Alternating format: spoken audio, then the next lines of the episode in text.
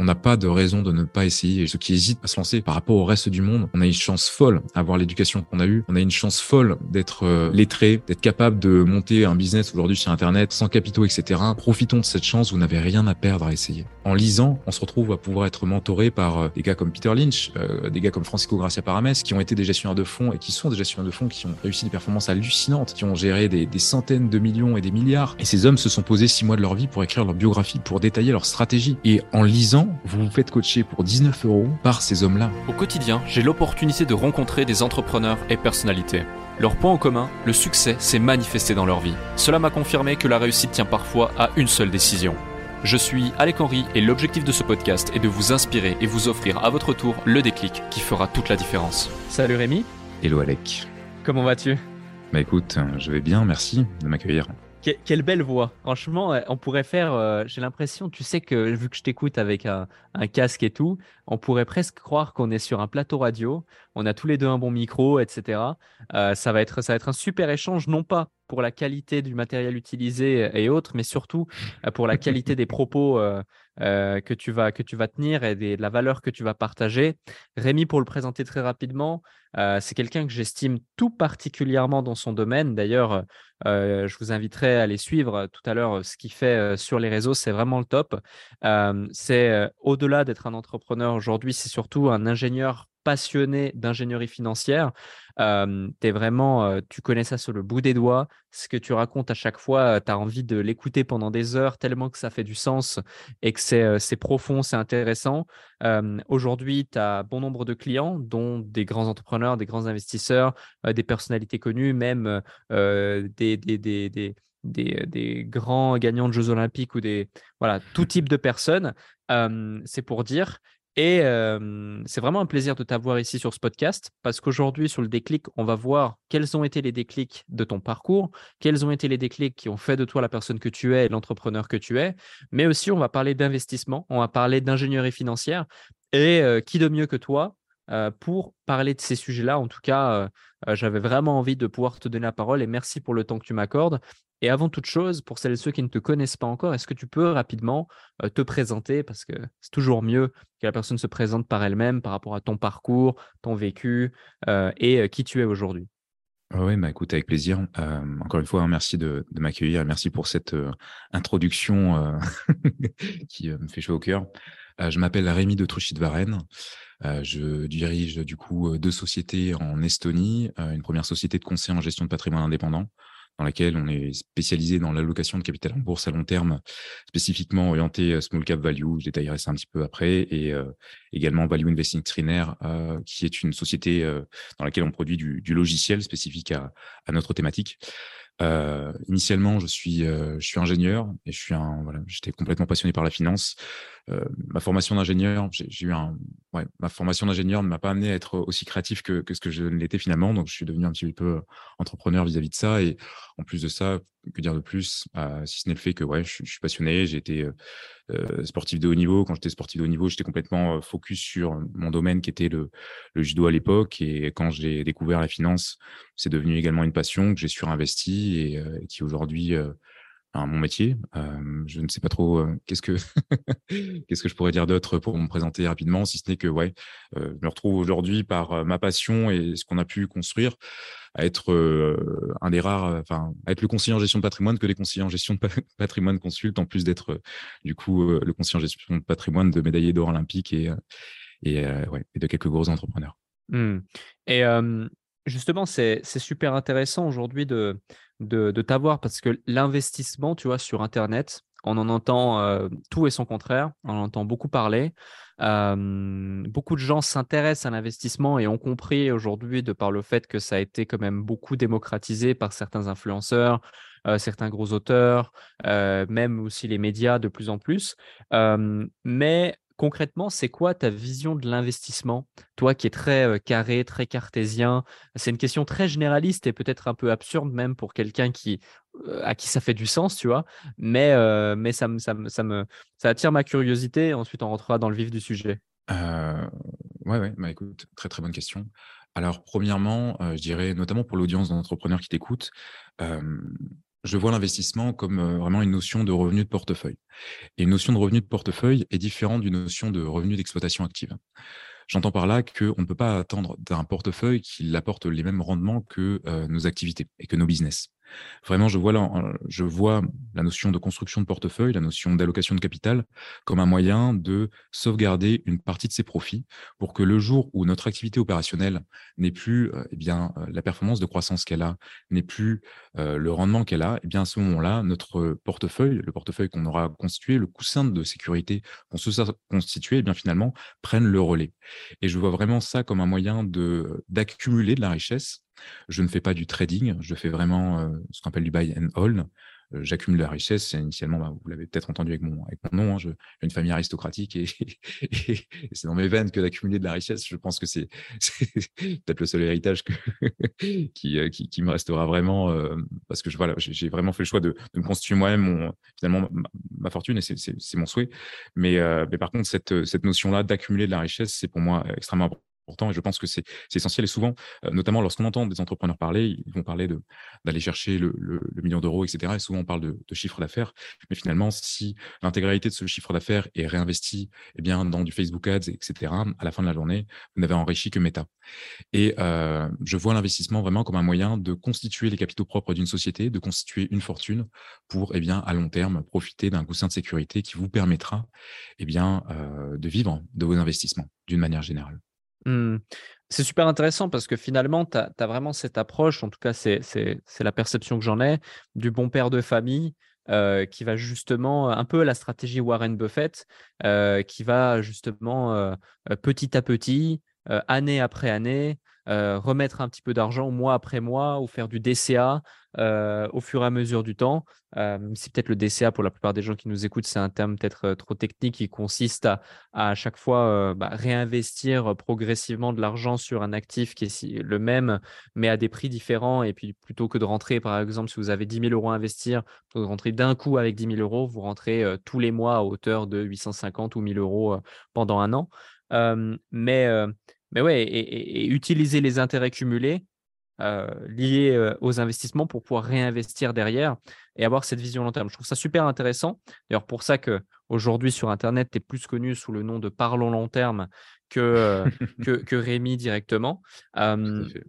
et, et, justement, c'est intéressant parce que, et c'est aussi ce qui fait ton succès et, et, et toutes les personnes qui aujourd'hui te suivent, c'est que la plupart des gens, notamment les, jeunes gens, euh, quand je dis jeunes gens, c'est entre 18 et 35 ans.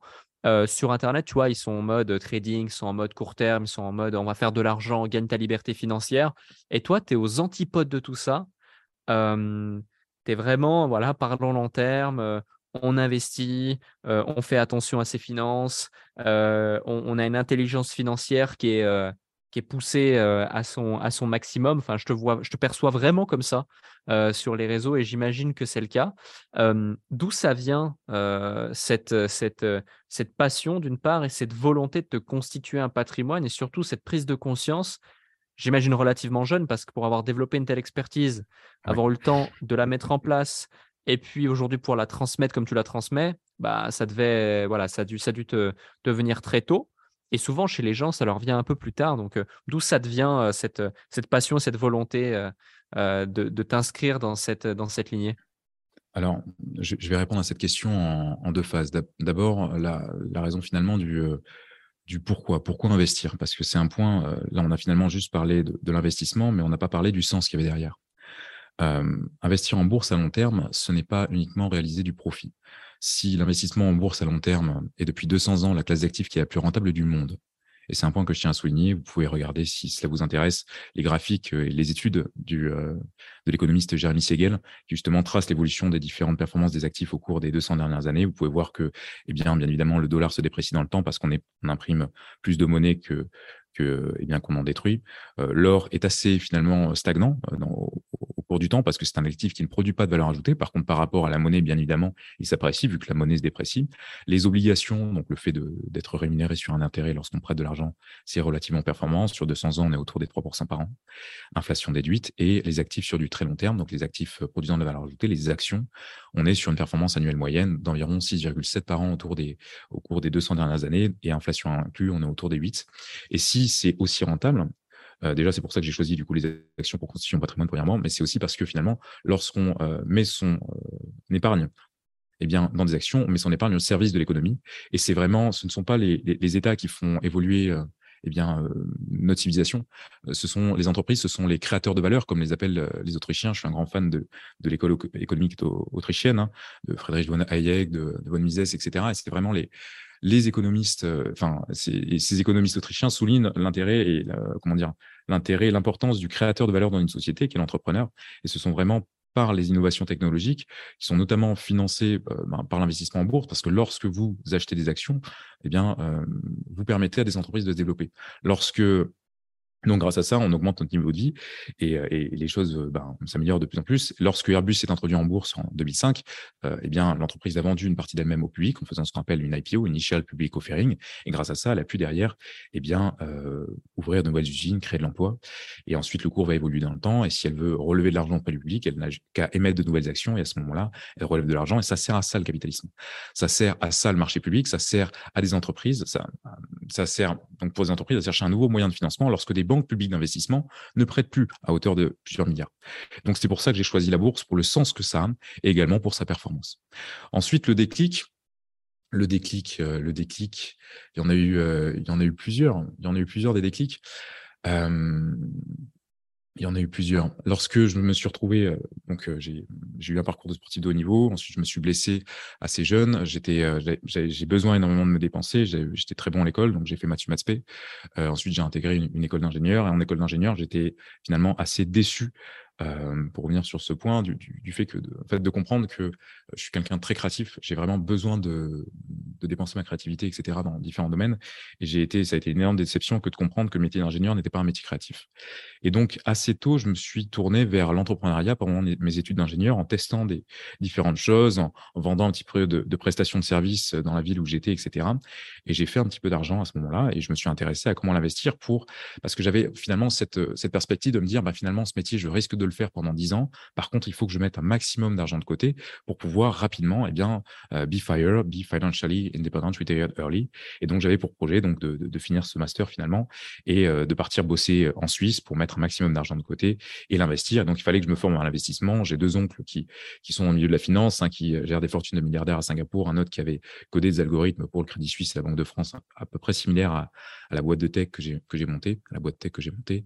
Et ils m'ont euh, tous les deux hein, dit globalement si tu dois t'intéresser à une seule chose euh, en finance, intéresse-toi au value investing parce que c'est la seule stratégie qui existera encore dans 80 ans. Donc je me suis intéressé à ça. Et, euh, c'est devenu vraiment une obsession. J'allais en cours avec des bouquins de finance. Dès que je lisais un nouveau critère financier, etc., je l'implémentais dans des codes Python pour analyser derrière d'un point de vue pratique la donnée sur les marchés. Euh, j'ai réitéré, itéré, itéré cette, cette méthode et je me suis retrouvé à avoir finalement un, un, superbe algorithme. Et, euh, et à ce moment-là, parallèlement à ça, j'ai dirigé, je me souviens, en matière de, déclic, parce que c'est le nom de ton podcast, je me souviens d'un voyage à Madagascar. J'ai réalisé un projet humanitaire à Madagascar dans le cadre de mes études, dans laquelle on, a construit ce qu'on appelle une aquaponie dans un village à Madagascar. Et dans ce village, j'ai rencontré un, restaurateur. J'adore manger, la, cuisine est mon moyen de décompresser, et qui s'appelait Daniel, et il cuisinait vraiment magnifiquement bien. Ce mec était euh, ce mec avait 47 ans quand je l'ai rencontré. Et, euh, et bref, on, se dit d'amitié. À un moment donné, je lui demande de me raconter son histoire. Et il me raconte que jusqu'à ses 40 ans, il était piroguier. Et je les voyais, ces piroguiers. Ils étaient dans une espèce de, pirogue de fortune avec une, une, une toile en, enfin, une, une, voile en toile de riz, etc. Il m'a dit jusqu'à ses 40 ans, il est piroguier. Et lors de son huitième enfant, il se dit, mince, euh, je vais me retrouver finalement euh, à pas pouvoir, euh, peut-être que je mourrai avant qu'il ait 18 ans, je ne pourrais pas subvenir à ses besoins avant qu'il soit adulte, etc. Il faut que je me mette à, il faut que je trouve une solution. Et donc, il va se mettre à ne pas vendre le poisson qu'il récolte, mais il va se mettre à le cuire euh, sur la plage pour avoir des meilleures marges. Grâce à ses bénéfices, il va acheter un petit bout de plage. De ce petit bout de plage, il va construire un resto. Et ensuite, quand je le rencontre, il avait quatre bungalows sans eau courante, un, euh, petit restaurant donc à Manguilly, à Madagascar. Et, et c'était un petit peu l'entrepreneur à succès du village. C'est un village très pauvre. Et il me raconte ça avec beaucoup de fierté, et son parcours est magnifique. Et ensuite, il me dit, et toi, Rémi, quel est ton parcours? Et je me rends compte que j'ai un carré d'as en main, pour pas dire une Ken Flush, quand lui, il a un 2 et un 3, et que je vais renoncer à mon rêve que d'être entrepreneur, que d'être rapidement indépendant financièrement, que d'être l'homme créatif et libre que je suis, pour aller bosser dans une multinationale euh, en Suisse pour, euh, pour finalement, enfin, et perdre 10 ans de ma vie, alors que euh, si je me, alors que je ne perds rien à essayer. Et tout ça parce que je n'ai jamais été dos au mur vis-à-vis de la situation familiale dans laquelle euh, j'ai été euh, élevé. Et donc, quand j'ai quand j'ai fait le choix d'être entrepreneur, d'ailleurs, c'était euh, du coup à la fin de mes études, j'ai pris un, aller simple pour Tallinn en Estonie. J'avais 800 emails grâce à mon début de chaîne YouTube et, deux clients, c'est tout. Et je me suis mis dos au mur. J'ai demandé à mes parents et à tous mes proches de voilà, vraiment rien me filer pendant un an. Je voulais vraiment me mettre dans cette situation où je n'avais pas le choix. Et j'ai pris le téléphone et j'ai proposé à toute personne qui le souhaitait un appel gratuit avec moi pour eh bien savoir comment je pouvais les aider. Et c'est vraiment, je pense, dans, dans, tous mes déclics, je pense que ce voyage à Madagascar et le fait de me dire que, euh, eh bien, euh, voilà, une... on n'a pas de raison de ne pas essayer. Et je dis ça vraiment à tous les auditeurs, ceux qui hésitent euh, à se lancer par rapport au reste du monde. On a une chance folle d'avoir l'éducation qu'on a eue. On a une chance folle d'être euh, voilà, lettré, d'être capable de monter un business aujourd'hui sur Internet en, sans, sans capitaux, etc. Profitons de cette chance. Vous n'avez rien à perdre à essayer. Ouais, totalement. C'est incroyable ça comme histoire. Euh, le, le, le, monsieur à Madagascar qui, qui, partit de rien, justement, arrive à mettre ça en place. Et toi, la prise de conscience que tu en as quelques années plus tard. Ça m'a le déclic énorme. Ouais. Ouais, le déclic que ça te crée, c'est absolument, absolument dingue. Et un autre sujet, c'est voilà, tu, tu, alors je connais pas ta situation familiale, mais j'imagine par déduction qu'elle était relativement agréable et aisée et c'est vrai que dans ta situation, il y aurait bon nombre d'individus qui, malgré ça, se seraient dit Ok, donc je ne vais pas forcément aller dans, cette, dans ce grand groupe en Suisse et avoir ma carrière pendant 10 ans pour pouvoir accumuler un, bon salaire et puis pouvoir investir, mais je vais créer une boîte et donc je vais demander des financements autour de moi pour pouvoir lancer ma société, alors que toi, non, tu as fait tout le contraire. Tu dis, OK, bah, j'ai deux clients potentiels ou deux clients, 800 abonnés sur YouTube euh, parce que j'ai commencé à faire ça. Je pars à Tallinn à l'aventure avec 0 euros. Je veux que personne me donne rien du tout et je vais vraiment bootstrapper mon, mon projet euh, d'accompagnement et de logiciel en partant de rien du tout. Et qu'est-ce qui fait que tu te dis, euh, alors que, encore une fois, tu avais, je pense, dans ta situation, que tu avais quand même une certaine façon un peu ce choix de pouvoir soit continuer sur la voie salariale, mais un peu une voie royale, une voie, en or, soit bah, démarrer un projet, mais tu aurais eu certainement des facilités, j'imagine en tout cas, à avoir du soutien de par tes proches, ta famille ou peu importe, ou alors la voie opposée complète, partir de zéro, aller dans un pays que tu connais pas, seul, pour bootstrapper un projet en partant de rien. Qu'est-ce qui fait que tu choisis la troisième option alors que je pense beaucoup de gens auraient choisi la une ou la deux.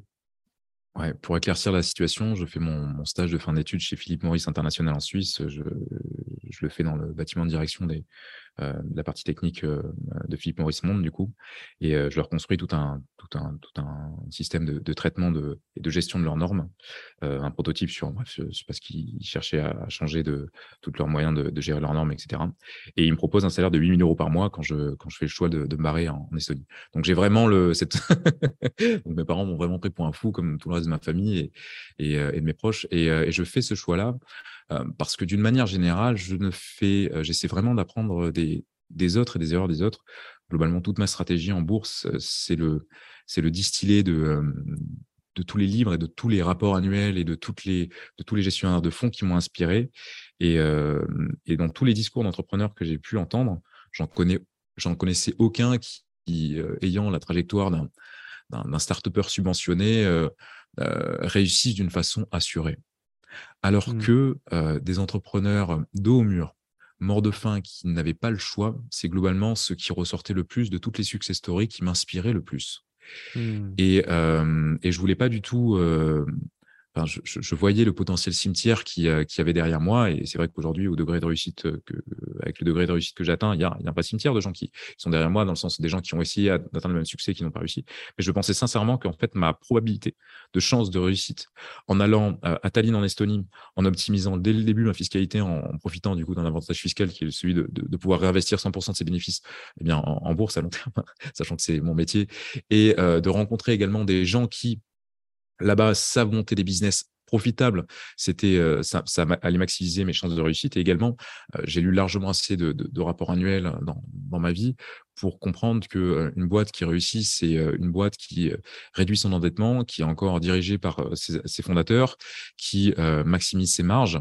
Et ça, j'allais pas l'apprendre à Station F.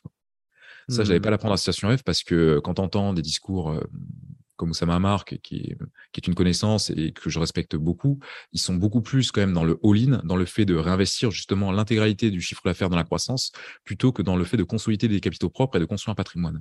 Mon mon, but n'était pas de construire la nouvelle startup de, de Station F. Mon but, c'était de construire une activité qui allait euh, servir avec justesse mes clients et euh, d'une manière générale les personnes qui allaient être intéressées par ce que je produis, tout en me constituant un patrimoine qui allait me permettre d'être libre. Et de ce point de vue-là, l'option 3 était juste la meilleure. Mmh. Ah, c'est super intéressant. Hein.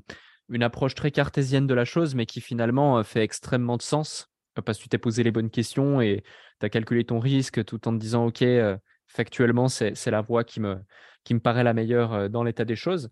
Et c'était il, y a, il y a combien de temps que tu as, fait ce choix, que tu es parti à Tallinn, tu as lancé ton, ton business? Alec, c'était il y a un an et demi. Ouais, c'est incroyable. C'est incroyable. Et au départ, quand tu as démarré, tu as lancé ton business, tu n'avais pas encore ce logiciel que tu as lancé très récemment, il y a de ça quelques semaines maintenant. tu faisais plus de l'accompagnement. Est-ce que tu peux nous en dire plus sur c'était quoi tes prestations au départ? Comment est-ce que tu t'y es pris? Parce que voilà, il y a beaucoup de gens peut-être qui nous écoutent qui ont un talent, ont une compétence, ont une expertise, démarrent de zéro et là ils se disent waouh, j'ai un mec en ligne là, il y a un an et demi, il démarrait de zéro. Il avait ce talent, cette compétence, cette expertise, euh, quelques centaines d'abonnés sur les réseaux sociaux. Euh, et, euh, et, il en est là où il en est aujourd'hui. On va parler de chiffres après et cette ascension et ce que tu as mis en place. Mais on peut le dire que c'est vraiment, c'est vraiment très beau ce que tu as mis en place. Mais justement, dis-nous en plus sur ton mode opératoire quand tu démarres. Ça vient d'un. Je pense que, enfin, encore une fois, j'ai eu énormément de chance dans mon parcours et j'ai énormément de gratitude pour toutes les personnes que j'ai pu croiser, dont, euh, dont toi et, euh, dont euh, surtout beaucoup de mes clients également. Et je tiens à le souligner, qui m'ont pour beaucoup appris au moins autant que ce que je leur ai apporté et rapporté. Et je vais te parler du coup de mon deuxième déclic, qui est, qui est donc avant de partir en Estonie. On est en, on est, je pense, en, en juin 2020. J'ai lancé ma chaîne YouTube. J'ai 300 abonnés à ce moment-là. Et il y a un, homme qui, commente une de mes vidéos. Et ce gars s'appelle Jean-Louis. Et, il commente une de mes vidéos et voilà, en ayant des, questions particulièrement pertinentes. Donc, je lui réponds et on commence à avoir un échange en commentaire et je lui mets mon email en lui disant, bah, écoute, voilà, envoie-moi ton portefeuille par email et on en discute. Et là, je vois que Jean-Louis vient de poser 500 000 euros en bourse sans rien y connaître. je reparlerai Jean-Louis après, euh, et, que globalement, son portefeuille n'a pas été très bien construit. Et donc, euh, je vais auditer gratuitement son portefeuille, je vais le reconstituer, le remodeler, euh, le rendre plus efficient, moins exposé. Et eh bien l'histoire est que globalement, en 20 mois, il a fait plus de, de 72% de performance sur ses 500 000 euros. Et, ce gars est un entrepreneur qui se retrouve, qui se à être en situation d'exit et qui, du coup, avant de récolter le fruit de cet exit, testait plusieurs véhicules d'investissement. Et suite au crash du Covid, il, il s'est dit, ben, c'est pas cher, on va tester la bourse en posant 500 000 euros dessus. Et Benjamin Louis, c'est, ben, ça a été mon premier client. J'avais encore tout à l'heure au téléphone. C'est devenu depuis un ami. Et, et finalement aussi un mentor d'une certaine façon. Et quand je lui ai apporté ce service-là, il m'a dit, mais écoute Rémi, tu te rends pas compte, j'ai cherché toute ma vie un mec comme toi. à chaque fois que je serre la main de, mon banquier, il me prend 3%. À chaque fois que je serre la main d'un conseiller en gestion de patrimoine, il va me recommander une assurance vie pourrie sur laquelle il est commissionné 5% à la performance. Et toi, tu arrives et tu fonctionnes en mode indépendant.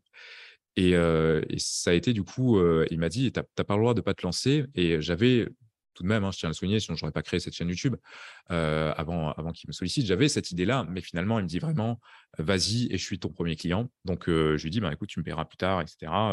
J'attends d'avoir la boîte en Estonie pour encaisser tes thunes. et donc, on a attendu six mois. J'ai continué à l'accompagner pendant six mois en lui faisant complètement confiance. Et je pense que la confiance, d'ailleurs, dans tout le succès qui, qui s'en est suivi, ça a été vraiment un point clé. On y reviendra. Et, et, donc, arrivé en Estonie, eh bien, il, me, il, me, rémunère de, de, la prestation. Ça m'a permis d'avoir ce premier client. Et, et, ça, ça a été du coup le, vraiment un, second déclic qui m'a amené là. Et ensuite, du coup, j'avais ce premier client, j'avais cette première expertise et j'ai une seconde personne que tu connais qui me contacte, Alec. Cette seconde personne, c'est Adam euh, Ilaya. Ah, ok, ouais, je vois qui c'est. Ah ouais, totalement. Et pareil, du coup, Adam me contacte. Et il me contacte, on est, en, janvier ou février, juste avant que je parte en Estonie. Et il voit mon contenu, il me dit Écoute, j'ai vu ton contenu, je veux que tu me formes en bourse. Et moi, à l'époque, je me suis dit, super, je pars en Estonie, je construis des portefeuilles, ça sera mon business. et donc, je lui réponds gentiment, bah, je ne suis pas prof particulier. quoi. Et, et, il me dit, si, si, je veux que, je veux que tu me formes. Et je, lui dis non. Et, il insiste, il insiste, il insiste. On s'est au téléphone, il dit, je vais te faire une vraie proposition, etc. Finalement, on s'accorde sur un, sur un prix qui est en effet plus qu'alléchant. Donc, j'accepte et je forme Adam. Et je me retrouve du coup à, le former dans le cadre de eh bien, séances de, séances de, de, consulting, tout simplement. Et, et, je l'accompagne comme ça sur quatre séances. Et donc, je me retrouve à avoir deux offres. Une offre de construction de portefeuille qui a été le résultat de la demande de Jean-Louis et l'offre d'Adam. Et donc, je commence, donc j'arrive en Estonie et j'envoie un email à, à, ma base mail en leur disant, bah, écoutez, si ça vous intéresse, remplissez ce questionnaire et je prendrai le temps de vous avoir gratuitement au téléphone pour savoir si je peux vous aider en ayant en tête finalement deux produits. Et en accompagnant eh bien, des gens sur ce format de consulting, j'en ai construit peu à peu en fait une formation en ligne pour ne pas me répéter et pour proposer eh bien, mes services à un prix plus abordable. Et puis les choses se sont enchaînées naturellement ensuite pour la faire courte sur cette notion de lancement. Mmh. C'est assez dingue parce que finalement, de par le fait que tu avais un produit de qualité, tu maîtrises ton sujet, ça s'est fait extrêmement naturellement. et, et et en même temps, tout découle de deux individus, euh, Jean-Louis et Adam. Euh, Jean-Louis, respectivement, qui du coup euh, était un peu voilà, la, la, la, bonne surprise, hein, parce que pour que tu aies 300 abonnés sur ta chaîne, hein. c'est incroyable. C'est incroyable Internet quand même, comme ça hein. peut, ça, peut, ça peut parfois créer des opportunités. De l'autre côté, Adam qui force, qui force, qui force, qui force, qui force. Euh, mais ça dénote quand même parce que Adam le connaissant, tu vois, il, il est dans la sphère infoprenariale, coaching et j'en passe depuis à peu près 2017-2018. Donc, tu vois, euh, ça fait 4-5 ans qu'il connaît ce monde-là, qui gravite autour de ce monde-là et qui a même à certains moments de sa carrière euh, entrepreneuriale, je ne sais pas où il en est aujourd'hui, a été acteur de ce monde-là. Et pour qu'il insiste sur le fait qu'il veut que ce soit toi euh, spécifiquement toi, la personne qui va le faire monter en compétence dans ce sujet spécifiquement, sachant qu'il est quand même assez malin comme, euh, comme personne, il avait vite compris que tu maîtrisais vraiment ton sujet et qu'il y avait un réel potentiel à savoir ce que tu avais en tête. Donc, euh, donc ouais, c'est intéressant. C'est deux très bons signaux et tu as su rebondir de manière très efficace sur ces, sur ces signaux. Aujourd'hui, en termes de, de chiffres, c'est-à-dire en termes de nombre de personnes que tu as accompagnées, euh, de chiffre d'affaires sur ta formation ou, au global euh, sur un an et demi là, que tu as, pu générer Où est-ce que tu te situes, que ça puisse donner aussi un, une sorte de baromètre, euh, du succès, vu que tu parlais avant de, succès, à celles et ceux qui, qui nous écoutent par rapport, par rapport à, ta situation initiale? Oui, ouais, je te remercie pour, pour tes mots hein, au sujet d'Adam. Je partage complètement le, le fait que ben, c'est pareil, hein, c'est devenu une personne qui m'inspire. On échange encore aujourd'hui ensemble et dernièrement, on a échangé justement sur des stratégies de réseaux sociaux, etc. Bref, souvent mes clients se retrouvent à être derrière mes mentors et c'est toujours un plaisir. Et encore une fois, voilà, n'ayez pas. je pense que ce qui a permis ce succès-là, c'est aussi vraiment le fait d'aller vers les gens. Si on a un très bon produit et qu'on reste assis sur la place centrale, c'est difficile d'avoir des clients, mais derrière, il ne faut pas hésiter à faire la démarche de prendre les gens au téléphone, je pense. C'est vraiment une, euh, quelque chose qui permet euh, eh bien, un certain degré de succès. Il ne faut, faut pas hésiter à faire ça. Ensuite, pour ce qui est du coup de euh, cette question des chiffres, très, très bonne question. concrètement, à l'heure actuelle, on a accompagné environ 400 personnes dans 15 pays. au bout d'un an et demi. En termes de chiffres, le mois dernier, sur notre logiciel, on fait 120 000 euros de chiffre d'affaires. Et sur formation plus consulting, c'est difficile à. Je, je pense que je vais donner une fourchette parce que je sais je ne saurais pas de quantifier ça exactement parce que j'encaisse différentes choses sur, sur ma société parlementaire MOU et on doit être entre 30 et 45 000 euros de chiffre d'affaires sur la partie formation, accompagnement et ça varie d'une manière générale entre, je dirais, entre 25 et 60 000 euros par mois. D'accord.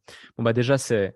C'est excellent et félicitations. Et je suis content en plus de voir qu'il y a eu une évolution parce que nous, on s'est vu il y a de ça quelques mois maintenant en Estonie justement pour un, mastermind. Et je me souvenais un petit peu de tes chiffres et autres, notamment en termes de nombre d'étudiants formés, tout ça. Et ça, a super bien évolué. Puis surtout, tu étais en pleine préparation de ton logiciel.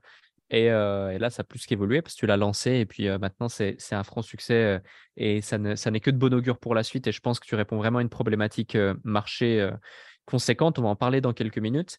Mais au-delà au-delà de ça, justement, pour se situer, reprenons l'histoire de, Jean-Louis. Qui a posé ses 500 000 euros. Tu as dit en 20 mois, il a fait à peu près 72% de performance sur ces 500 000. Et ce qu'il faut se dire, c'est qu'il y a déjà deux choses à se dire. C'est que la première, vu que tu as reconstitué son portefeuille qui avait été mal constitué selon tes propos, tu lui as potentiellement évité de perdre beaucoup d'argent. Euh, donc, euh, au-delà même parler de performance, tu t'as évité à cette personne et à beaucoup d'autres de, de, perdre de l'argent. et derrière, tu lui as fait de la performance. Donc, typiquement, avec le niveau d'exposition, j'imagine que tu avais donné, faire 72% de performance, c'est une très très belle performance. Parce qu'on n'est pas sur de la crypto. On parlera après de ton avis sur la crypto éventuellement. On est vraiment sur des choses concrètes, sérieuses, qui sont là depuis des dizaines d'années. je ne dis pas que les cryptos sont, sont pas sérieuses et autres. Moi, je suis assez dans les cryptos et c'était justement un débat qu'on avait eu tous les deux. Mais je veux dire que tu es sur d'autres types d'actifs. et, et, justement, pour ce type de performance, quel deal tu as? Est-ce que tu as un deal au variable? Est-ce que tu as un deal euh, donc au pourcentage de performance? Est-ce que tu as un deal fixe? Exemple, bah, écoute, moi, mon consulting et, ma révision de ton, de ton, de ton portefeuille euh, s'élève à, je te dis une bêtise, 5 000 ou 10 000 euros euh, et ça s'arrête là.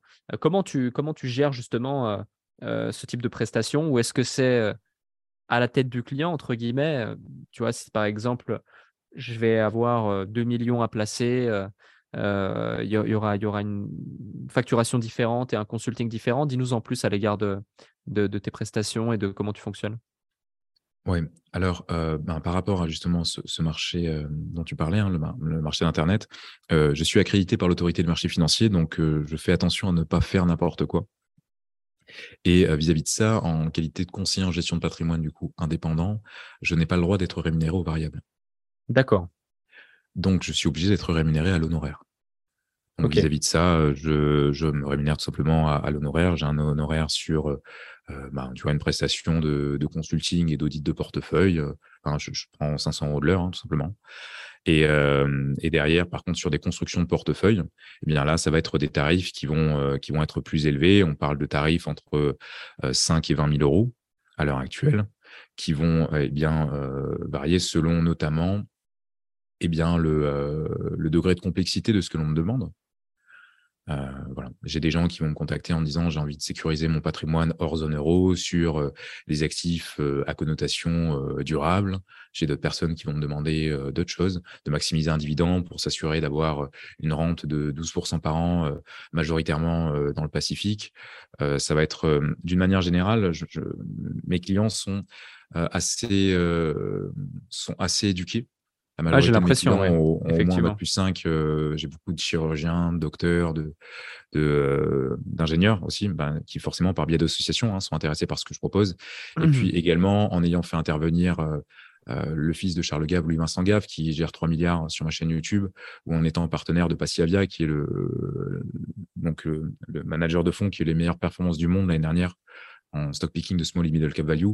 Je suis également associé à des, à des gens sérieux qui forcément filtrent aussi. Et ceux qui s'intéressent à ce genre de personnes sont généralement assez éduqués sur le sujet pour savoir que typiquement dans le monde des, euh, de la bourse, euh, ben, les actifs qui statistiquement, même d'un point de vue indiciel, sont les plus rentables sont les petites actions sous-évaluées, notamment parce que eh bien, les institutionnels, par rapport au volume de liquidité, ne peuvent pas s'exposer à ce genre d'actifs, ce qui permet d'avoir de ben, plus d'anomalies de marché. Et c'est réellement sur ces anomalies de marché-là que je vais, à titre personnel, du coup, me positionner pour acheter des choses moins chères que ce qu'elles ne valent.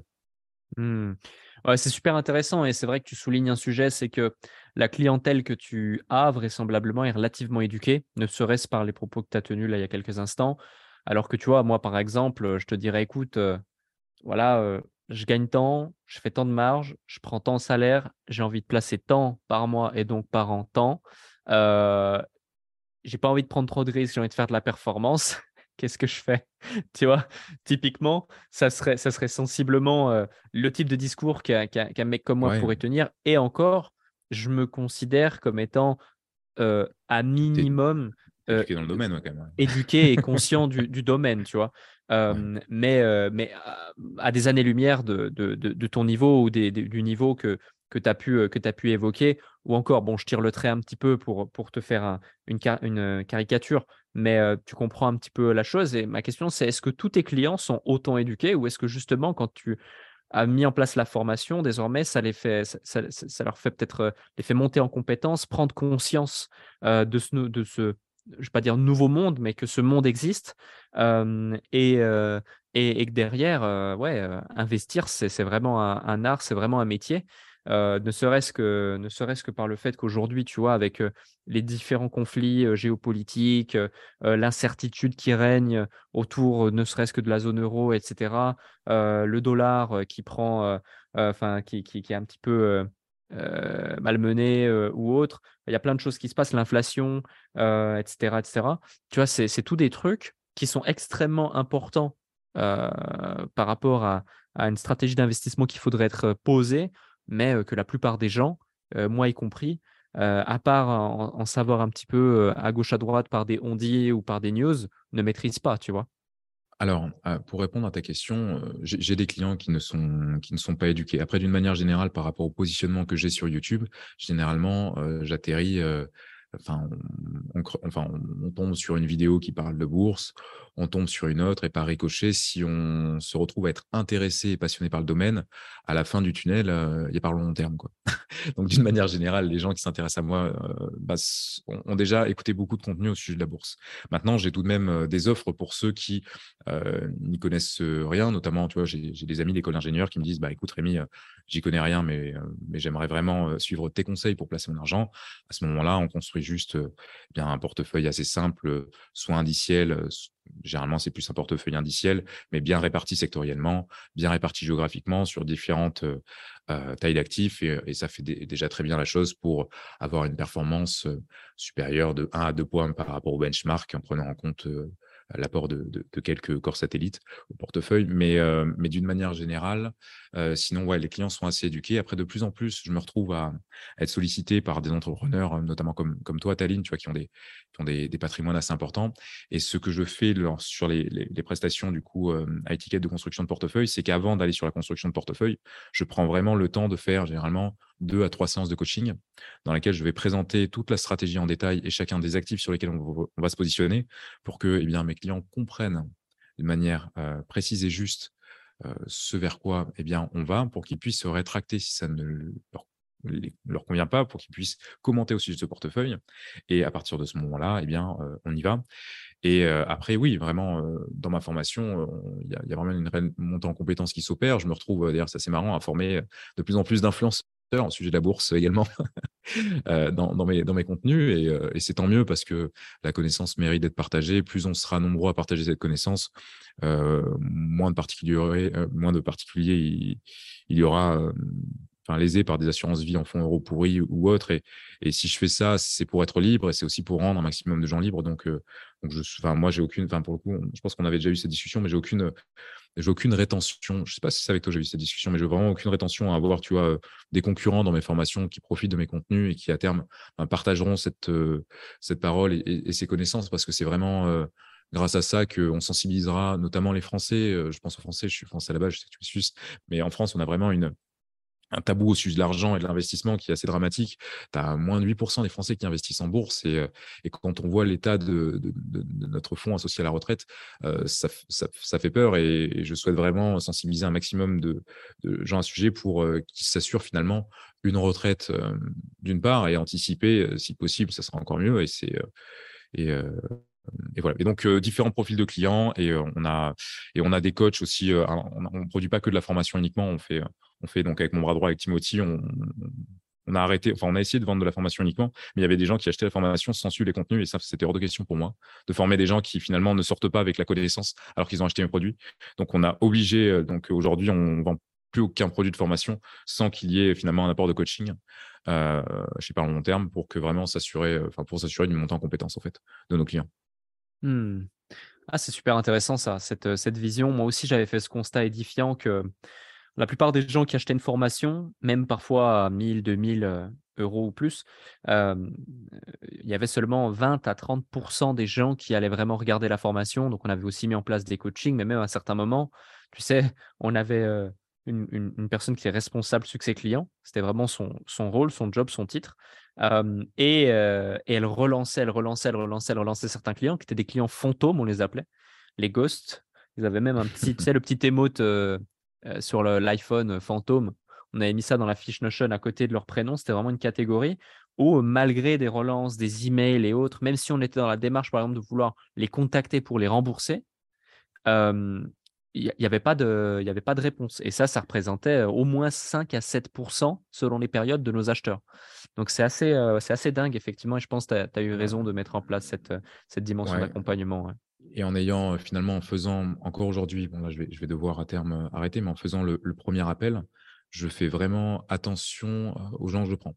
J'ai encore avant-hier refusé quelqu'un qui aurait mmh. largement, enfin avec une, qui, qui, a, un, script commercial même, même, mauvais, hein, je ne suis pas un excellent commercial, qui aurait largement accepté l'offre parce que mon offre, honnêtement, il faudrait que je te la présente. Enfin, tu, te sens, tu te sens bête de dire non. Elle est, elle est, extrêmement juste, elle est extrêmement performante, mais on l'a refusée parce que au stade où elle en était, il fallait qu'elle se focalise sur le, plutôt sur la, sur la génération de ses revenus. Parce mmh. que le step 1, c'est sur la création de son, de, son épargne de sécurité. Avant d'investir, le step 1, c'est quand même d'avoir un salaire. le step 1, c'est, enfin, le step 2, c'est quand même de se constituer une épargne de sécurité euh, qui, euh, d'une façon traditionnelle, correspond à six mois de salaire ou six mois de dépenses de vie courante. Et ensuite, on peut songer à une, allocation de capital et à, des investissements euh, à long terme. Mais, mais si ce n'est pas le moment ou si je sens que, que le profil n'est vraiment pas qualifié pour une formation et, que le profil pense que globalement le simple fait d'acheter va résoudre le problème, je, refuse de proposer l'accompagnement. Mmh. Ah, c'est super, pertinent et ça m'étonne pas ça m'étonne pas de toi te connaissant. un autre sujet, tu parlais de différentes classes d'actifs. quel est ton ressenti sur la classe d'actifs des crypto-monnaies? Et ton avis sur le sujet? Il faudra qu'on approfondisse quand même le sujet des classes d'actifs de la bourse parce que c'est quelque chose que je maîtrise plus que les crypto-monnaies. C'est un point que je tiens à souligner, c'est-à-dire que euh, je ne suis pas omniscient, je suis euh, compétent dans un domaine, c'est l'allocation de capital en bourse à long terme. on peut éventuellement parler de, marché obligataire parce que j'y euh, sensibilisé en étant mentoré par, par Louis-Vincent Gave. Mais pour ce qui est de la classe d'actifs des crypto-monnaies d'une manière générale, je vais te dire ceci. Dans l'histoire de l'économie, euh, si tu remontes au XVIIe siècle et même avant, hein, euh, au XVIe avec euh, la première bulle économique des, tulipes, il y a toujours eu une erreur. donc, 1720, bulle des compagnies des mers du Sud, dans laquelle Newton lui-même finit ruiné. il y a ces mots qui, retentissent. Cette fois-ci, c'est différent. Résultat, c'est une bulle, ça se crache. bulle des chemins de fer, Railway Mania, 18e siècle. Une technologie hallucinante apparaît, la technologie des trains, ça va bouleverser le monde. Et donc, on surinvestit ces technologies. Résultat, ça crache. Euh, bulle de l'automobile, début 1900. Truc hallucinant, l'automobile arrive, ça va bouleverser le monde, et ça a bouleversé le monde. Euh, des centaines et des milliers de compagnies automobiles voient le jour. Et aujourd'hui, de ce, de ce lot-là, il reste globalement Ford. Toutes les autres sont mortes. Début des années 2000. Bulle économique associée aux nouvelles technologies. Une technologie hallucinante arrive, elle changera le monde, elle s'appelle Internet, et on se retrouve à surévaluer des actifs par rapport à ce qu'ils valent. Aujourd'hui, une nouvelle technologie voit le monde. On dit encore une fois, cette fois-ci, c'est différent. Ce sont les crypto-monnaies. Et je te laisse présager de la, suite. Bon, là-dessus, un point que je tiens à souligner, c'est qu'est-ce qui me permet de dire que c'est une bulle? Ce qui me permet de dire que la bulle, par exemple, Internet était une bulle, bon, aujourd'hui, c'est avéré, hein, mais c'était notamment le fait qu'on allait acheter des entreprises comme eh bien,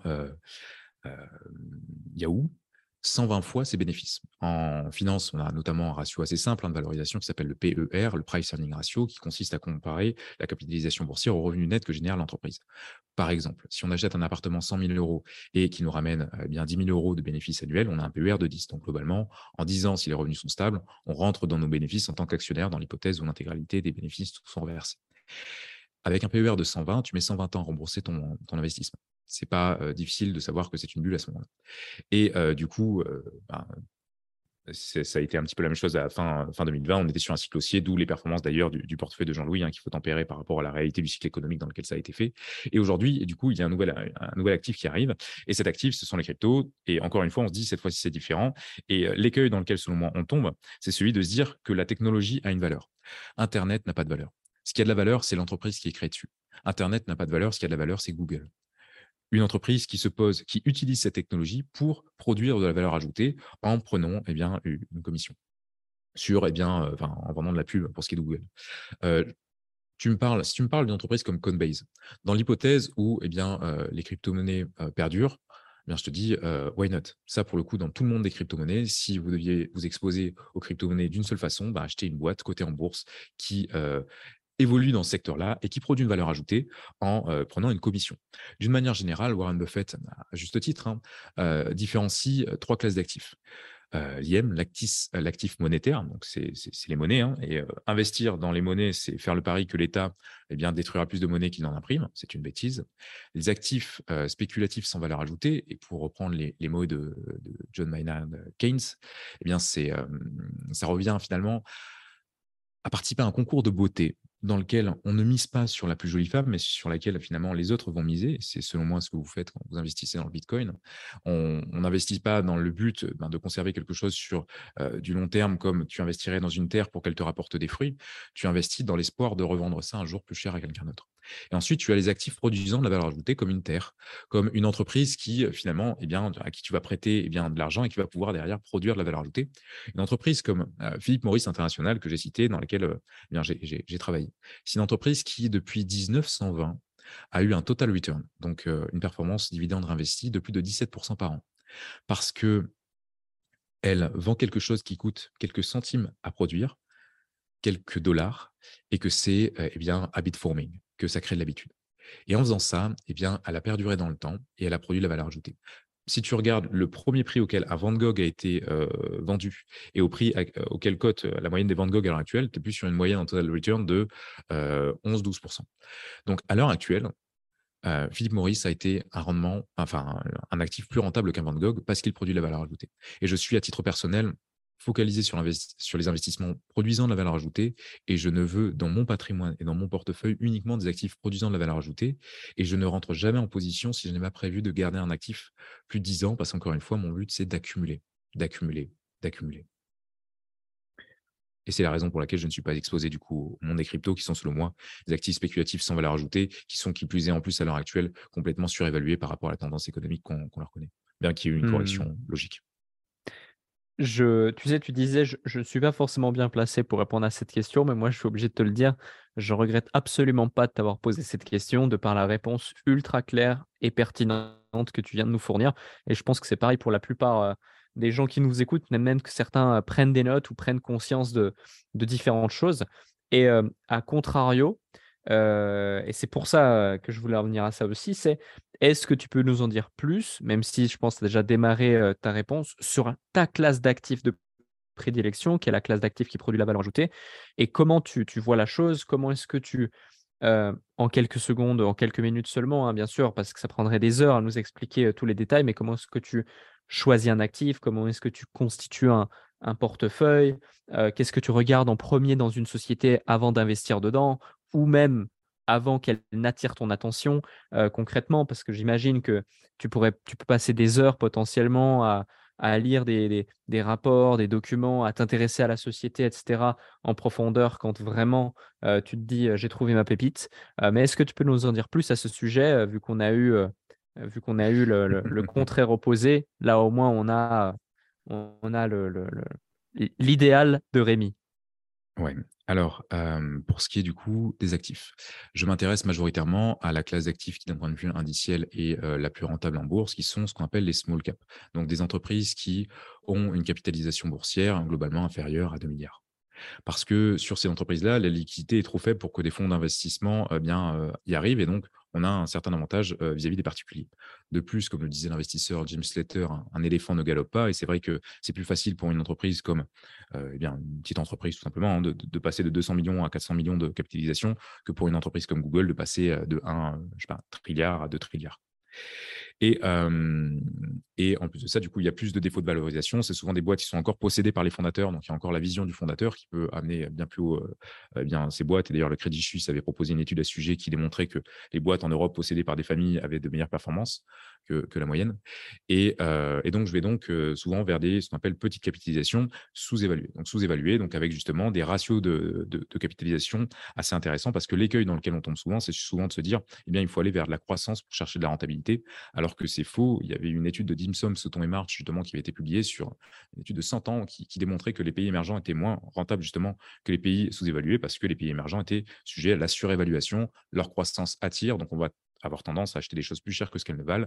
Et vous ferez de bien meilleurs rendements en immobilier en achetant bien un appartement à Tourcoing que vous diviserez en deux appartements et vous en ferez de la, location courte durée plutôt qu'en plutôt qu'en achetant un penthouse eh bien, aux Champs-Élysées ça beau pas être sexy, le fait d'aller vers des petits investissements sous-évalués eh bien, euh, nous permet d'avoir plus de rentabilité. Donc ça, c'est la classe d'actifs d'une manière générale.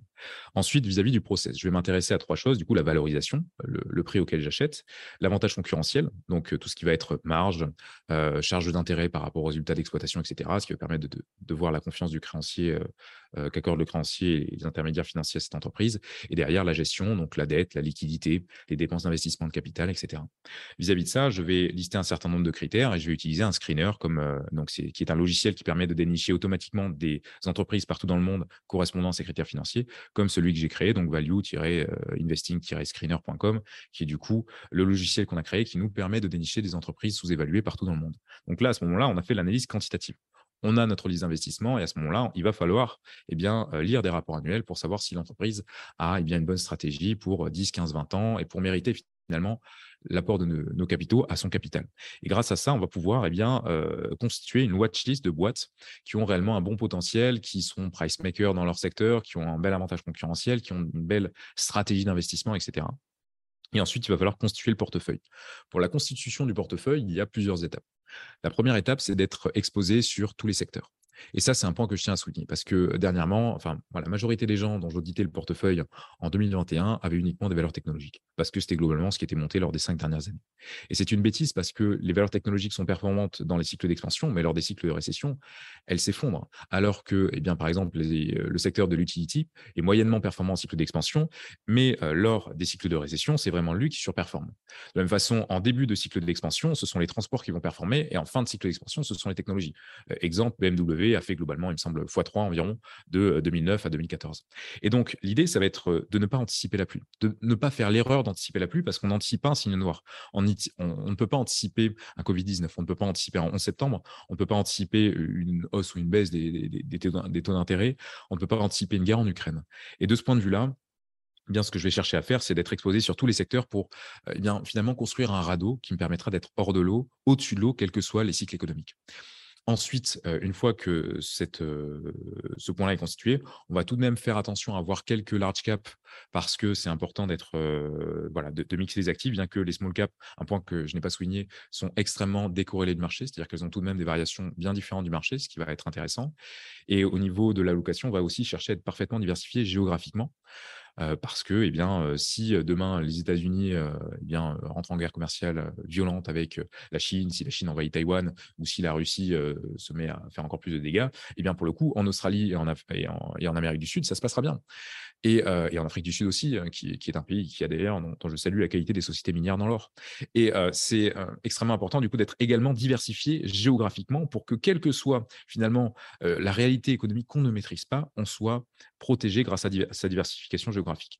Et derrière, au niveau de l'allocation globale, pour savoir exactement quel pourcentage d'actifs on va avoir, dans, quel pourcentage finalement d'argent on va avoir dans chaque actif, je vais utiliser notamment les, théories du prix Nobel Harry Markovitch, optimisées avec des séries Monte Carlo pour vraiment chercher le point de volatilité minimale du portefeuille et chercher le, la façon dont les actifs peuvent le mieux se compenser pour construire un portefeuille aussi efficient que, que résilient, pour la faire courte.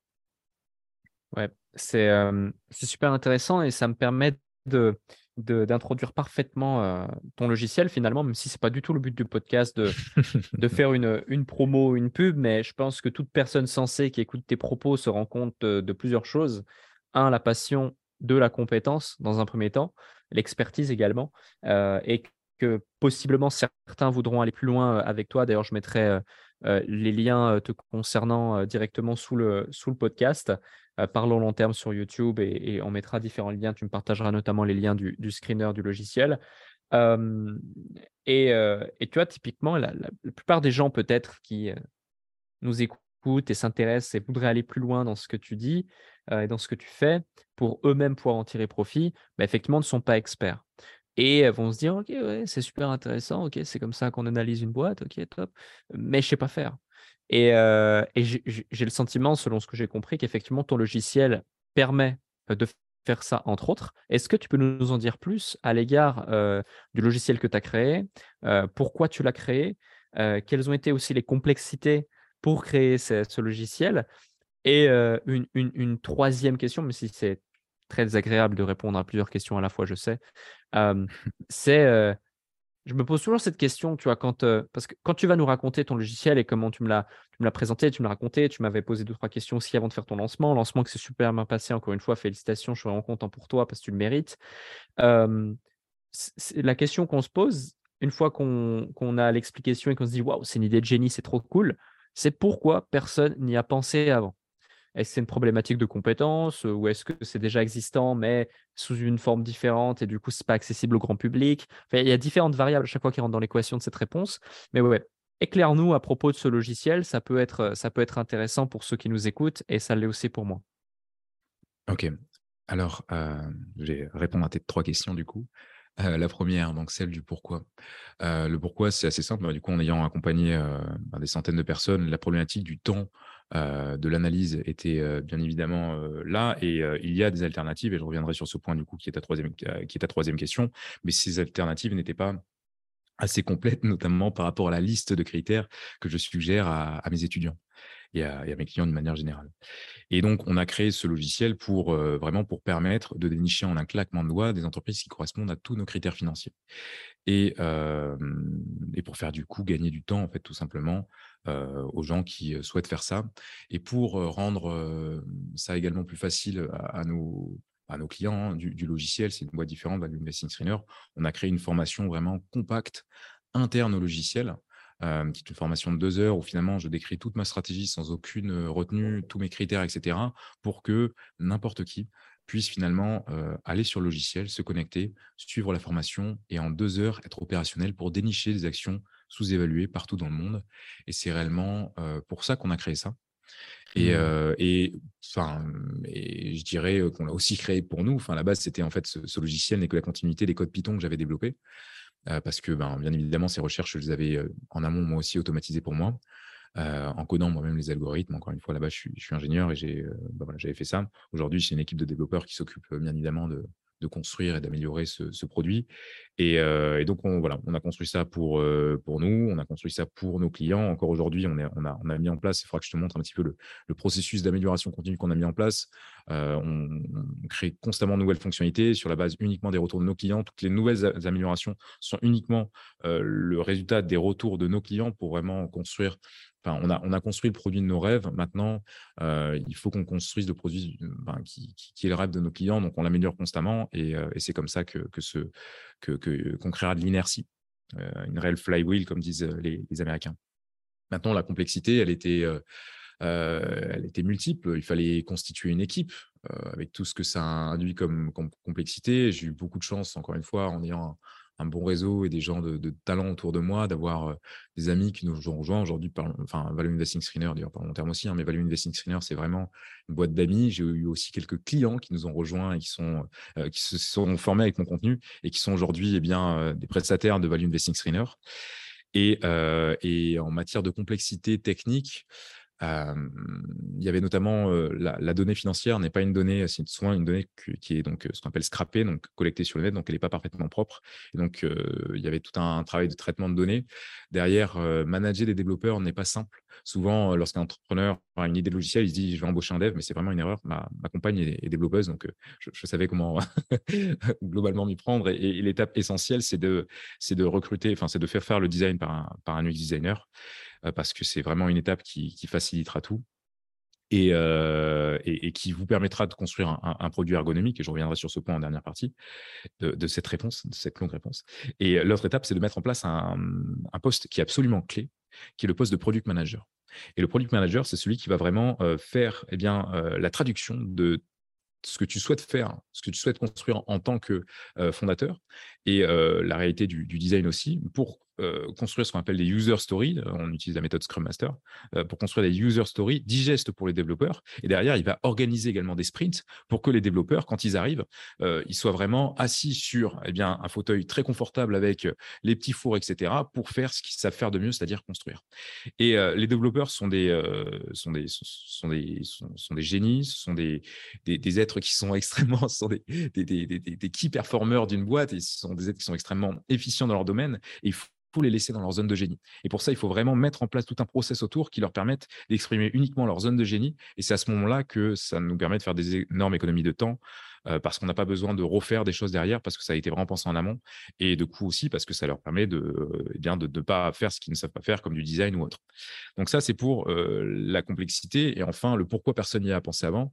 Euh, il existe des alternatives. Il existe bien évidemment des screeners, mais souvent, comme le dit Passia bien, hein, être fonds manager numéro un au monde, un fonds manager numéro un au monde dans le stock picking de Small Cap Value, justement, qui est un mentor et un ami euh, partenaire aujourd'hui donc du fonds Helsinki Capital Partner, m'a dit, euh, il, a, ben, il, a, fait une interview sur ma chaîne, il a dit, mais Rémi, mais ton, ton screener, je, l'adore, il est magnifique parce qu'il est ergonomique. Ton approche euh, visuelle et simplifiée permet de, rendre ça digeste. Et c'est vraiment le, point aujourd'hui, les, screeners qui ont assez de, comment dire, de granularité pour que je puisse les utiliser et obtenir des résultats intéressants, ils sont juste mais une ergonomie du, de 2005, pour te donner une idée, avec, avec un UX design, mais même en lisant une documentation, tu n'as pas envie d'utiliser l'outil. quoi. Et, ce qu'on a vraiment essayé de faire, c'est de se différencier par, par une offre extrêmement ergonomique. On a voulu créer le Apple finalement des stock screeners et on a voulu over-deliver. Donc, on a rajouté en plus de ça une formation en interne au logiciel et on a fait une offre de lancement en lifetime offer, c'est-à-dire que ceux qui ont profité de notre offre de lancement, qui euh, bah, euh, là, elle continue encore, mais euh, selon la date à laquelle vous écouterez le podcast, elle sera encore là ou pas, on verra. Mais en tout cas, ceux qui ont profité de notre offre de lancement ont accès à vie, du coup, au logiciel. Et ce qui nous a permis également, dans cette logique de bootstrap, d'avoir également les liquidités, parce qu'on ne fonctionne pas sur la levée de fonds, pour pouvoir embaucher d'autres développeurs récemment et, et continuer à se développer. C'est super, tu as répondu même à ma question suivante. C'était justement As-tu totalement autofinancé le développement de ce logiciel? Tu m'as répondu ici que, que oui, euh, vous n'avez pas fait, voilà, pas fait recours à, à des investisseurs ou, ou autres et vous avez bootstrap. Euh euh, il y a eu quand même besoin d'un petit peu d'investissement, mais du coup, je les ai apportés avec mon autre société. Mais sinon, non, d'une manière générale, en matière de coûts, pour tout te dire, cet investissement, enfin, ce, ce, logiciel, si tu le fais développer par, par une boîte genre BAM ou autre, qui, qui, sont des prestataires qui peuvent faire ça pour vous, globalement, tu en as pour environ 200 000 euros on s'en est sorti, Alec, pour moins de 9000 euros de développement. Waouh! Incroyable. Mais du coup, tes développeurs, tu leur as donné des, parts de, du logiciel. Comment tu as, fait pour les incentiver au point qu'ils acceptent de travailler aussi peu cher, entre guillemets? Euh, ouais, ben, part. Hein. je, enfin, je suis paradin sur. Enfin, j'ai conservé 55% des départs, mais sinon, j'ai donné tout le reste. C'est beaucoup plus. Enfin, je trouve ça beaucoup plus sympa de, de, de devenir de vivre l'aventure ensemble. Que... Ouais, et puis de devenir millionnaire à plusieurs que de le devenir tout seul. Tu vois. Et euh, c'est l'idée. Et, euh, et voilà, ça permettait de les inclure dans le projet. Et puis, puis fondamentalement, on a, je trouve que le, pire ennemi de tout projet, c'est notre ego. Et, euh, et mmh. j'aurais jamais réussi ce projet sans eux. Donc, c'est normal qu'ils aient aussi une part du gâteau. Enfin, Ça semblait normal. Et ensuite, ça a été soit ça pour certains, et pour d'autres, c'est un pourcentage du chiffre d'affaires sur l'année 1. D'accord. Sachant qu'ils ont, ils ont eu du coup une confiance entre guillemets aveugle dans, dans ma capacité de, de, de, lancer, de réussir ce projet, parce qu'on a réussi un lancement. voilà, enfin, les, enfin, on a réussi un lancement qui a induit les chiffres dont on a parlé tout à l'heure. Et, mmh. Et, et, voilà, donc pourcentage du chiffre d'affaires, et puis derrière, derrière, voilà, et surtout les onboarder sur un projet. Et ce qui est essentiel, et, le prix n'est pas, enfin, le prix et la réussite même du projet. Enfin, honnêtement, j'ai pris presque, je pense, plus de plaisir sur la construction du logiciel sur les trois premiers mois que sur le lancement le jour même. Et ça, c'est un point qui est essentiel. Et ce que j'ai proposé à mes collaborateurs, c'est pas, c'est pas un pourcentage d'une boîte, c'est une aventure. Et mmh. aujourd'hui, on vit une aventure qui est juste magnifique. Ouais, totalement. Non, mais 100% d'accord. Et dans les 45%, est-ce que tu peux nous en dire plus? Tu, les as donnés à un seul individu ou tu l'as divisé en plusieurs individus de à part égale ou tu as vraiment été très méritocratique dans ta, dans ta réflexion? C'est souvent une question que j'aime poser aux entrepreneurs que j'ai ici parce que, tu sais, constituer une équipe, c'est pas simple. fidéliser, garder une équipe, incentiver l'équipe, ça l'est encore moins. Et tu sais, aujourd'hui, il y a de plus en plus ce besoin de, voilà, de, et c'est normal, hein, mais de rémunérer à sa juste valeur les personnes, qu'elles se sentent, qu'elles se sentent bien. et souvent, ça passe par de l'equity, justement. donc, parfois, il y a du BSPCE, parfois, il y a du vesting option, parfois, il y a d'autres types de montages, parfois, il y a des intérêts, des avantages proposés différents, tels que tu l'as évoqué, un pourcentage du chiffre d'affaires sur N plus 1 ou des choses comme ça. Donc, comment est-ce que tu as, as, fait ça Exemple, il y a trois personnes, vous avez dit, OK, bon, 15 chacun. Euh, ou, euh, ou c'est plus complexe que ça? Alors, c'est plus complexe que ça. c'est plus complexe que ça. Estelle, qui est vraiment là, du coup, la, CTO, a, pris 30%. Et Timothy qui est mon bras droit, a pris 15%. Et en fait, c'est plus complexe sans, sans l'être vraiment. En fait, on, a, on, a, on a débattu sur, selon eux, quelle était la valeur de leur, la valeur monétaire de leur apport dans la société si globalement on faisait, on réussissait à sur deux ans à amener le projet à un million d'euros. Et, euh, vis-à-vis de ça, vis-à-vis de ça, on, connaît, on connaissait globalement le, entre 500 000 et 1 million. On connaissait le coût de développement, on connaissait le coût. mon bras droit s'occupe, a vraiment pris en main la partie product manager. Et, il y a eu notre product manager qui, dès le début, était là, qui était d'ailleurs une ancienne collègue d'Estelle, et qui initialement a fait son stage chez nous et qu'aujourd'hui, on a repris en, freelance. Et, donc, on a, on a eu ce débat-là. Et ensuite, en fait, d'une façon très simple, je leur ai demandé ce qui leur semblait juste. Et je leur ai donné ce qu'ils m'ont demandé c'est bien. C'est super, super intéressant d'avoir cette approche très cartésienne, encore une fois, de la chose. Et, ça fait du sens. Ça fait du sens. c'est ouais, c'est top parce que tu sais, la plupart des gens, quand ils font face à un challenge, exemple, j'ai une idée, j'ai envie de la créer, j'ai envie de, de, de la rendre possible, ah mais j'ai pas forcément les compétences ou ah mais j'ai pas forcément les fonds, ils vont euh, bah, se trouver cette excuse et prendre cette excuse comme argent comptant et ne pas aller plus loin malheureusement. Or toi, du coup, tout de suite, tu t'es dit, bah non, je vais constituer une équipe autour de moi, je vais trouver des solutions, je vais faire en sorte d'avancer. Et j'ai vraiment cette, il y a vraiment cette notion d'investir le, le, le, le, minimum euh, pour pouvoir, tout en gardant en compromis le, le, le, la qualité de la chose et en allant chercher le meilleur ROI euh, du coup euh, de, cet argent investi. Et franchement, bah, c'est un succès, hein, c'est un succès euh, encore une fois. Et félicitations pour ça. Et c'est quoi pour toi la vision justement du futur? Parce que tu parlais de faire 500 000 à 1 million les deux premières années avec ce logiciel. Aujourd'hui, connaissant les, chiffres du lancement, d'ailleurs, ceux qui s'intéressent à avoir plus de détails, tu as fait une publication, un post sur LinkedIn euh, en transparence où tu as évoqué euh, tous les chiffres de ton lancement, etc. Et ça peut être intéressant pour ceux qui nous écoutent.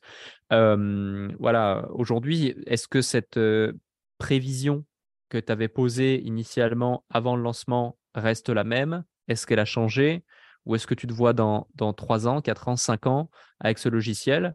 Ça, peut, ça peut être intéressant. Et puis comme ça, on, on, va, suivre, on va suivre ton avancée dans les années qui, qui vont suivre. Et, et, voilà. Et ah oui, et une autre question, une petite question rapide réponse. quel est le prix du logiciel qu'on se rende compte? Mmh, Alors, donc, la question 1, c'est les objectifs, et la question 2, c'est le prix, je me note. pour ce qui est de la question 1, les objectifs, c'était ouais, 1 million sur, sur l'année 1 ou 2. Je pense qu'on les fera sur les 6 premiers mois. Et ensuite, à partir du moment où on aura fait un million, je pense qu'on va surtout s'axer sur de l'affiliation marketing on va essayer de partir, on va bien, on va essayer de, je vais essayer de faire un truc que j'ai jamais encore fait en m'entourant des bonnes personnes.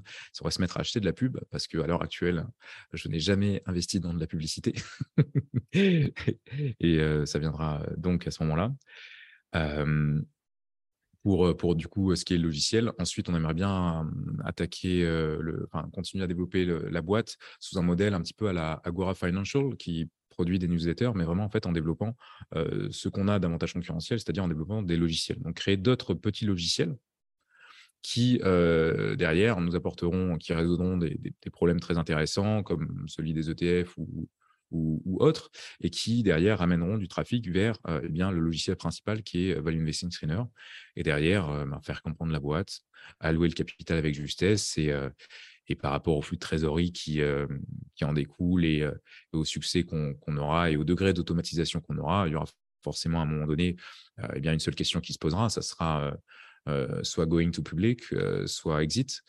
Et, et à ce moment-là, eh bien, d'autres questions se poseront. Ça dépendra aussi de, du, souhait que j'ai d'implication personnelle dans cette entreprise, parce qu'à partir du moment où tu coaches une boîte en bourse, ton, finalement, ton, ton cours est lié à ta, vie privée aussi, donc il faut faire attention à ça. Et en même temps, c'est aussi un rêve, donc on verra. Et on verra et on verra le processus d'allocation de capital aussi qu'on met en place. Est-ce qu'on garde uniquement la bourse ou est-ce qu'on fait le choix également dans une stratégie d'allocation de capital plus active d'aller acquérir des concurrents pour faire campagne du coup notre, notre logiciel? On verra. Mais en tout cas, en matière de, de vision, déjà à six mois, on est du coup sur, sur, une, sur une stratégie majoritairement d'affiliation marketing, ensuite media buy, ensuite donc logiciel annexe qui piperont dessus, et puis continuer à, louer le capital, sachant que la stratégie qu'on a, on peut la conserver pendant 20 ans, elle sera toujours valide. Donc de ce point de vue-là, avec des retours sur investissement de 10 à 20% par an, ce qui nous permettra de, dans, tous les cas, faire des dizaines de millions donc ça, c'est l'objectif pour de la boîte. Et vis-à-vis du prix du logiciel, concrètement, ce genre de logiciel, pour citer un concurrent, Gros Focus, ils, vendent ça autour de 420 euros par mois. voilà. Et c'est typiquement un concurrent sérieux qui permet de, proposer ce qu'on fait. À l'heure actuelle, la lifetime offer que l'on propose, je souligne que c'est à l'heure actuelle, c'est 995 euros et tu as accès au logiciel à vie. Magnifique, magnifique. La, seule question que je me pose, c'est pourquoi j'ai pas encore une licence? Il faut que j'en prenne une. ouais, Le, truc, c'est n'étant pas le seul actionnaire, je, ne peux pas en offrir à tout le monde, sinon euh, je, le Ah non, mais je parlais de la payer. Je parlais de la payer. Ça, ça, a de la valeur. N'hésite pas à s'en prendre une. Bien sûr, bien sûr. Non, non, non, non. Ça, ça, a de la valeur. Je parlais vraiment de la payer, hein, par respect pour, pour ton travail et même celui effectivement des différentes personnes qui ont contribué au projet. C'est une certitude. En tout cas, c'est ouais, c'est une offre, euh, c'est une offre très intéressante, surtout pour, euh, pour les personnes qui sont actives sur les différents euh, marchés que tu as évoqués et qui ont une vision long terme de la chose. c'est vraiment, vraiment le top. Et j'aimerais bien juste souligner un point vis-à-vis de cette offre, mais je pense que ça pourrait être même très certainement un point de conclusion, mais un point d'entrepreneuriat vis-à-vis de cette offre. On a fait le choix et d'entrepreneuriat et de retour sur investissement. On a fait le choix également de, mettre une offre complètement garantie, satisfait, remboursée pendant 30 jours. C'est-à-dire que des gens peuvent bien aller sur notre logiciel, l'utiliser pendant 30 jours, suivre toute la formation, puis demander un remboursement. Et je suis, et sans aucune condition, on les rembourse. et je suis complètement aligné avec ça pour une raison. D'une part, parce que je trouve que c'est intéressant pour, pour encourager les gens à essayer le produit, et, etc. Et d'autre part, d'un point de vue investisseur.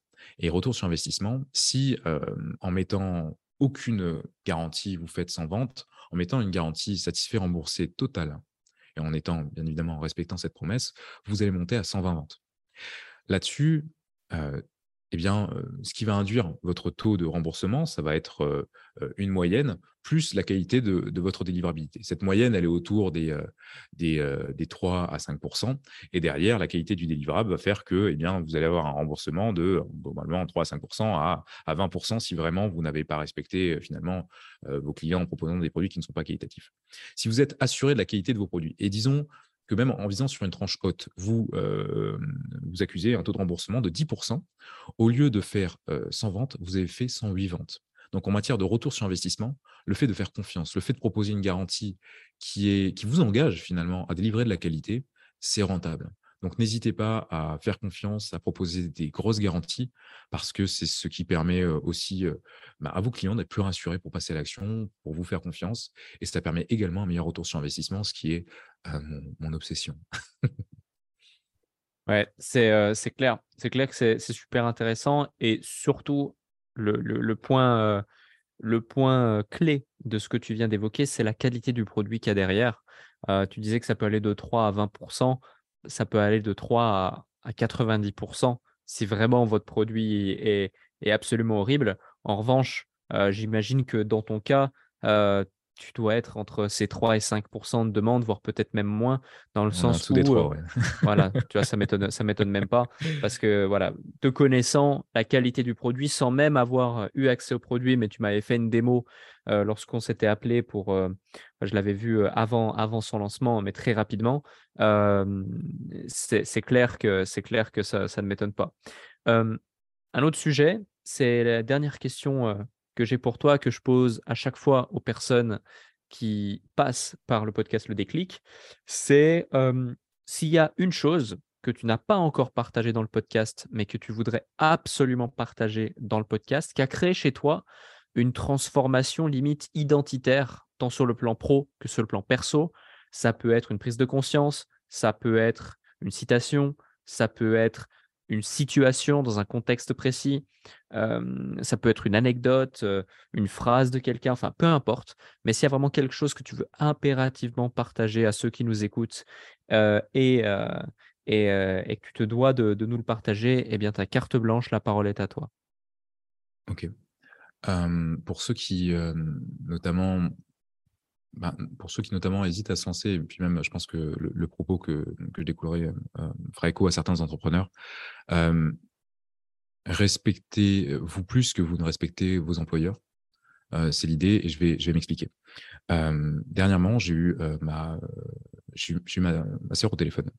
ma soeur qui a fait une thèse incroyable sur, bref, sur, cette thématique. Et, et elle, est, elle a eh aujourd'hui un emploi je lui dis, mais je la pousse à. J'ai écrit un livre euh, dernièrement qui a été best-seller, c'était un franc succès, et je, l'ai poussé à écrire un livre, du coup, sur sa thèse. Elle me dit, mais j'ai pas le temps. Euh, je bosse toute la journée, et quand je rentre le soir, j'ai besoin, de, besoin de me détendre, etc. Je dis, mais pourquoi tu fais pas le matin? Dit, Encore une fois, je, suis fatigué. Je lui dis, mais en ne, en ne priorisant pas ton livre, ton projet personnel par rapport à ton travail, eh bien, tu respectes plus ton travail que tu ne te respectes toi. Tu arrives à l'heure au travail. Par contre, tu ne prends pas le temps de travailler ton projet. Et de ce point de vue-là, c'est absolument essentiel, selon moi, de mettre finalement son projet comme priorité dans sa journée. Levez-vous plus tôt le matin. Ayez comme première priorité votre affaire, votre business ou ce qui fait le plus de sens dans votre business. Si vous avez pour projet de, eh bien, à un moment donné, vous vous êtes construit un coussin de sécurité, etc., eh bien, avant vos obligations opérationnelles, mettez ça comme focus. Et ça, je trouve ça essentiel. Et vis-à-vis de ça, il faut vraiment ben, se considérer soi et investir en soi. Et ce qui a changé complètement ce qui m'a changé complètement, c'est le fait de me prioriser euh, dans mes études et vis-à-vis des travaux que j'avais. Quand je bossais chez Philippe Maurice, je bossais. Après, je suis assez, efficace. Euh, et puis, on avait la chance d'avoir le, télétravail. Donc, euh, globalement, j'arrivais à faire ce que j'avais à faire en, trois heures par jour. Et le reste du temps, je le consacrais à la lecture. Et, moi, ce qui a changé ma vie, c'est le fait de lire. Le fait de lire la finance. Je, lis un à deux livres par semaine et le rendement, j'ai pu lire des quantités de livres assez importantes dans mon domaine en derrière en implémentant ces livres. Enfin, lire, c'est bien, il faut prendre des notes et, euh, vraiment appliquer derrière euh, ce que vous avez lu. Et euh, c'est vraiment le fait de lire qui a changé ma vie. En lisant, on se retrouve à pouvoir être mentoré par. Enfin, moi, j'ai été mentoré finalement par des, gars comme Peter Lynch, des gars comme Francisco Gracia Parames, qui, qui ont été des gestionnaires de fonds et qui sont des gestionnaires de fonds qui ont réussi des performances hallucinantes, qui ont géré des, des centaines de millions et des milliards. Et ces hommes se sont posés six mois de leur vie pour écrire leur biographie, pour détailler leur stratégie. Et en lisant, vous vous faites coacher pour 19 euros par ces hommes-là. Et le fait de lire, honnêtement, a changé ma vie. Et pour lire, il faut s'accorder le temps de lire. Et pour ça, le fait de se respecter soi-même a changé ma vie. C'est un très bon conseil que tu viens de nous donner là à toutes celles et ceux qui, euh, qui nous écoutent. Je te remercie Rémi pour ton temps, pour tous tes conseils et pour cet échange. Ce moment qu'on a partagé était vraiment super enrichissant pour tout le monde.